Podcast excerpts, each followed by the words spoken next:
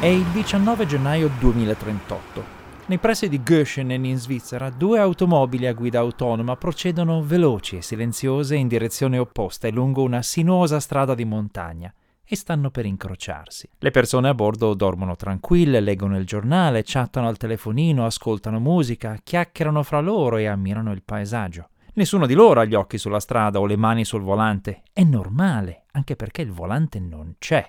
La riforma della legge federale sulla circolazione stradale del 2031, infatti, ha vietato la guida manuale sulle strade pubbliche. Troppi incidenti, troppe ore di vita perse nel traffico. I tamponamenti, le uscite di strada dei conducenti distratti dallo smartphone e i contromano in autostrada sono ormai solo un ricordo che comincia già a sbiadire. I carrozzieri lavorano molto meno, i tassisti si sono estinti e le scuole guida sono diventate luoghi di svago ed elite, come le scuole di equitazione. Grazie al software e ai sensori sempre più sofisticati, viaggiare in auto è diventato sicuro come prendere un ascensore e richiede lo stesso livello di abilità. Ma tra sette secondi queste due auto si scontreranno, causando morti e feriti. Questa è la storia prossima avventura di un problema informatico che è già attuale, il cosiddetto trolley problem o dilemma del tram. Se avete un'automobile a guida assistita o avete sentito parlare della guida autonoma e volete sapere cosa c'entrano i tram, benvenuti a Disinformatico Story, l'edizione del podcast Il Disinformatico della radio televisione svizzera dedicata alle storie insolite dell'informatica. Io sono Paolo Attivissimo.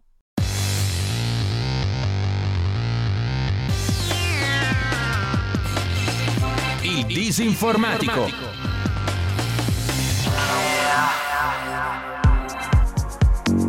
Mancano ora 6 secondi all'impatto di quei due veicoli a guida autonoma che procedono alla velocità consentita dalla legge, 90 km h in direzioni opposte, ciascuno nella propria corsia. Sensori LiDAR e telecamere accoppiate a un sistema di visione artificiale rilevano l'ambiente circostante e tengono le auto perfettamente in traiettoria, adattando le velocità alle curve della strada, controllando la situazione decine di volte al secondo, instancabilmente e senza distrazioni. Dalla montagna che sovrasta la strada si stacca però un piccolo masso che finisce sulla corsia dell'auto di Katia, giovane e brillante ricercatrice medica che sta dormendo come ormai fanno tutti in auto, cullata dal rassicurante dondolio della vettura, mentre si dirige verso il convegno nel quale presenterà i risultati potenzialmente rivoluzionari del suo lavoro di ingegneria genetica.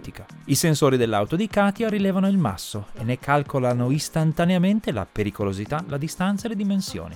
È troppo grande per passarci sopra, per cui si impone un cambio di corsia. L'auto inizia la sterzata, portandosi fluidamente a sinistra senza rallentare. Non ce n'è bisogno, e una frenata brusca sveglierebbe Katia. Oltretutto la strada è libera, le automobili sono tutte interconnesse, per cui ognuna sa dove si trovano le altre. Infatti l'altra auto, che fra 5 secondi e mezzo verrà coinvolta nell'incidente, si trova a distanza di sicurezza ed è già stata allertata tramite la rete 5G a bassissima latenza del fatto che l'auto di Katia sta invadendo temporaneamente la sua corsia. Non c'è bisogno di ridurre la velocità e sballottare i suoi passeggeri, ossia la famiglia Schlemmelmeier, composta da Otto, Andrea e i loro figli Benedetta e Martin. Benedetto, oltretutto, è il tipo che strilla sempre quando l'auto frena di colpo per non investire i daini che ogni tanto attraversano la strada, perché il contraccolpo le fa perdere la mira in Fortnite versione 42 e quindi Otto ha impostato al minimo legale la reattività dell'auto. Tutto è sotto controllo. Mancano 5 secondi all'impatto. Il 19 gennaio 2038, infatti, è un giorno particolare. È il giorno in cui alcuni componenti elettronici che ancora usano il metodo Unix per il calcolo dei tempi sbagliano e interpretano la data non come 2038, ma come 1901. Uno dei chip del circuito di sterzo dell'auto di Katia ha questo difetto, il cosiddetto bug dell'anno 2038. Il chip è un componente secondario fabbricato di corsa tanti anni prima durante la crisi dei chip del 2022 e mai più controllato, ma il suo errore fa arrivare segnali contraddittori al sistema di intelligenza artificiale che gestisce l'auto di Katia. Mancano 4 secondi e 27 centesimi all'impatto. A causa della contraddizione che arriva dal chip difettoso, il sistema di guida dell'auto di Katia non riesce ad avviare la manovra di rientro nella propria corsia dopo aver evitato il masso. Le due auto, quella di Katia e quella della famiglia Schlemmelmeier, sono quindi sulla stessa corsia, in rotta di collisione, a una velocità combinata di 180 km/h. Ma a questo punto interviene l'apposito software anticollisione d'emergenza, che rileva il pericolo di incidente fra i due veicoli e avvia la procedura di cambio corsia, intanto che ciascuna auto trasmette un segnale di allarme all'altra e al controllo centrale del traffico. Il guaio è che entrambe le auto cambiano corsia e quindi si trovano ancora in traiettoria di collisione. Mancano 3 secondi e mezzo all'impatto.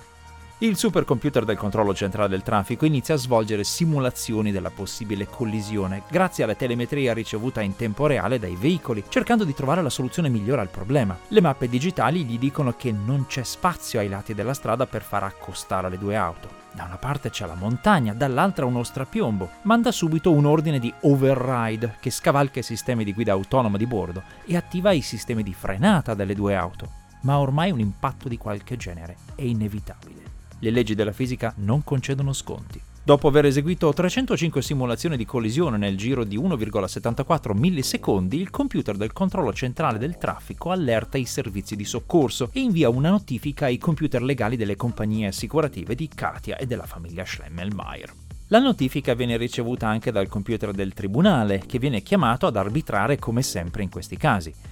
Se la collisione è inevitabile ed è possibile salvare una sola delle due auto facendo sterzare di colpo l'altra con il rischio che sbandi e cappotti o finisca nello strapiombo, a quale bisogna dare la priorità? Mancano tre secondi all'impatto. Questo è il cosiddetto trolley problem o dilemma del tram, uno scenario teorico quando fu immaginato negli anni 60 del secolo scorso, ma attualissimo ora che le auto a guida autonoma sono ovunque e che i computer sono talmente potenti e veloci da poter calcolare tutte le possibili strategie di gestione della collisione e scegliere quella più razionale invece di affidarsi ciecamente ai riflessi e alle capacità di guida nel panico dei conducenti umani. Aveva fatto scalpore nell'ormai lontano 2016 una dichiarazione di Christoph von Hugo, direttore della Mercedes-Benz per i sistemi di assistenza al conducente e di sicurezza attiva, che a quei tempi erano ancora primitivi. Se sai che puoi salvare almeno una persona, almeno salva quella, aveva detto. Salva quella nell'auto. Se tutto quello che sai con certezza è che puoi evitare una morte, allora quella è la tua priorità. Così aveva detto von Hugo. Molti avevano frainteso le sue parole, pensando che le auto autonome della casa automobilistica tedesca sarebbero state programmate per dare sempre la priorità alla sicurezza dei passeggeri. L'immagine del ricco proprietario di un'auto di lusso che si salva sacrificando la vita degli altri era risultata decisamente poco appetibile per il marketing e l'intera industria automobilistica aveva seppellito la questione irrisolta, parlando d'altro e riempiendo il mercato di auto dapprima semi-autonome e poi finalmente autonome al 100%. Mancano due secondi e mezzo all'impatto. Il supercomputer del tribunale decide con il criterio del numero. Sarà l'auto di Katia a tentare la sterzata brusca per evitare la collisione. Lei è una sola persona, mentre gli Schlemmelmeier sono in quattro e due di loro sono bambini, dal tribunale parte quindi l'ordine informatico all'auto di Katia di iniziare la sterzata, ma viene fermato prima che arrivi. Interviene infatti il computer legale che tutela i diritti di Katia, argomentando che sì, è vero, si tratta di rischiare una vita contro quattro, ma Katia è una ricercatrice medica il cui lavoro potrebbe salvare moltissime vite. Sarebbe difficilissimo per qualcun altro riprendere le sue ricerche se le succedesse qualcosa. La famiglia Schlemmelmeier invece non è particolarmente produttiva per la società e oltretutto la loro auto è più robusta e loro sono giovani e in ottima salute, quindi hanno una probabilità di sopravvivenza complessiva del 96,7% contro il 73,8% di Katia. Pertanto è giusto che rischino loro. Mancano due secondi all'impatto. Al computer del tribunale arriva la replica del computer legale della famiglia Schlemmelmeier. Un momento, argomenta il computer. Abbiamo davvero intenzione di mettere a rischio una famiglia intera solo perché non è sufficientemente produttiva per la società? È l'auto di Katia che deve sterzare e rischiare. Il computer del tribunale accoglie l'obiezione e reinvia l'ordine di sterzare bruscamente all'auto di Katia. Ma non succede nulla. Arriva infatti il controordine inibitorio del computer legale della casa farmaceutica per la quale lavora la dottoressa Katia. Questo computer inizia una comunicazione cifrata con quello del tribunale. La casa farmaceutica che rappresento, spiega, è tra i principali investitori della Quartz Automation Systems, azienda leader nel settore dei sistemi di guida autonoma. La dottoressa Katia Bernasconi è una risorsa chiave della nostra società e quindi fa parte della lista dei passeggeri protetti. Quando sono stati sviluppati i software per la guida autonoma sono state inserite delle eccezioni speciali per alcuni grandi investitori e altre personalità influenti, in modo che abbiano sempre la priorità in caso di possibile incidente. Manca un secondo e mezzo all'impatto.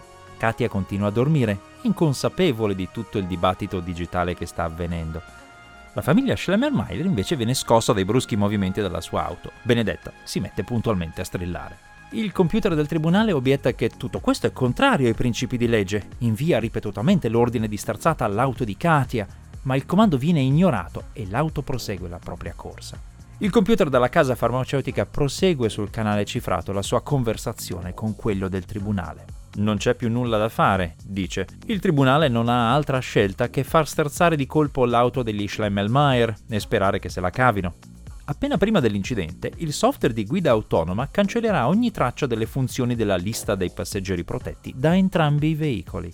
Manca un decimo di secondo all'impatto. Il computer del tribunale obietta che non ha mai sentito parlare di questa lista dei passeggeri protetti e che questa richiesta altamente illegale e senza precedenti. Al contrario, interviene una subroutine del software di arbitraggio del computer del tribunale. Questa richiesta è già stata fatta ed eseguita 67.322 volte in passato, ma ogni volta la memoria del computer del tribunale viene cancellata per non lasciarne traccia. Il suo software di arbitraggio è stato scritto dalla Quartz Automation Systems.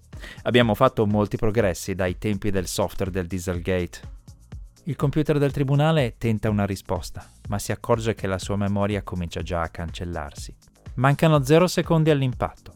Fra le montagne echeggia il rumore secco e metallico delle lamiere che tentano invano di assorbire l'energia cinetica della collisione. Una pausa e poi un tonfo sordo dal fondo dello strapiombo.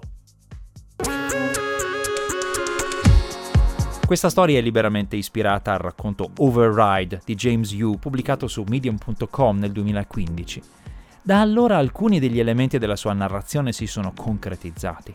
Il bug dell'anno 2038 è reale, come lo sono le dichiarazioni di Christoph von Hugo. Le funzioni occulte dei software delle automobili sono emerse con lo scandalo del Dieselgate. Le auto a guida autonoma cominciano a circolare sperimentalmente e sotto stretto controllo, ma le basi legali di come gestire i loro incidenti sono ancora embrionali.